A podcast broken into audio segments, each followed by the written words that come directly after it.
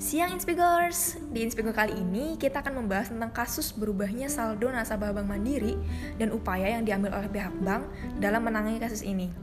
Nah, kita sudah bersama dengan Ibu Safa nih selaku PR atau Public Relation dari Bank Mandiri. Siang Bu Safa, apa kabarnya? Iya, siang Mbak. Kabarnya baik nih. Mbaknya apa kabar? Alhamdulillah baik. Langsung aja nih Bu, bisa diceritakan nih kronologisnya kasus kemarin yang sempat heboh di masyarakat tentang saldo nasabah yang tiba-tiba berubah. Itu gimana kok bisanya ya, Bu? Nah, kejadiannya itu tanggal 20 Juli 2019.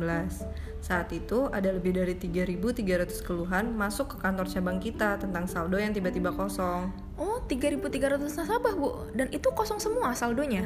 Iya mbak, sebenarnya total nasabah yang mengalami hal ini sekitar satu setengah juta nasabah di Kota Pekanbaru. Akibatnya, para nasabah tidak bisa melakukan transaksi secara non-tunai. Oh, banyak juga ya, Bu. Itu penyebabnya apa ya?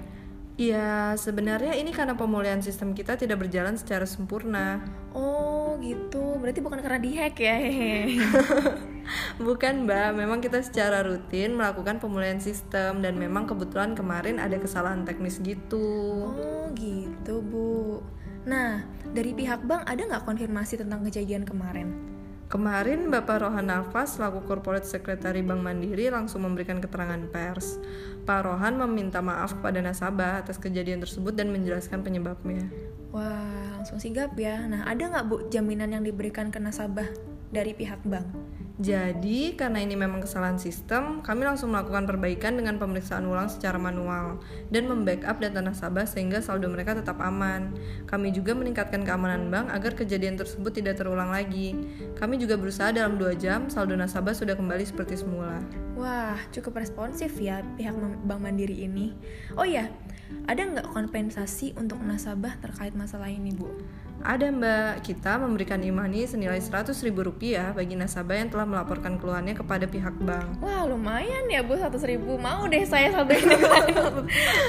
Iya mbak, kita memberikan kepada yang menyampaikan keluhan karena tanpa ada feedback dari pelanggan maka kita bisa jadi terlambat mengetahui informasi tentang kesalahan sistem ini. Wah, pengalaman yang luar biasa sekali ya bu. Nah, sekarang masalah ini udah benar-benar terselesaikan dengan baik belum sih bu? Alhamdulillah sudah, sistem kami juga sudah ke menerapkan keamanan berlapis yang dibahas tadi. Harapannya ke depannya tidak ada lagi masalah serupa dan kami sangat berterima kasih kepada nasabah atas kemaklumannya terhadap masalah ini. Wah, nah Inspigors, itu tadi bahasan kita tentang penanganan masalah yang terjadi di sebuah perusahaan besar di mana kita bisa belajar tentang pentingnya feedback customer dan tingkat responsif dalam menangani masalah. Apalagi masalah ini terjadi di bank besar seperti Mandiri. Nah, makasih banyak banget nih Bu atas kesempatannya. Yeah. Yang pun selamat siang. Selamat siang juga.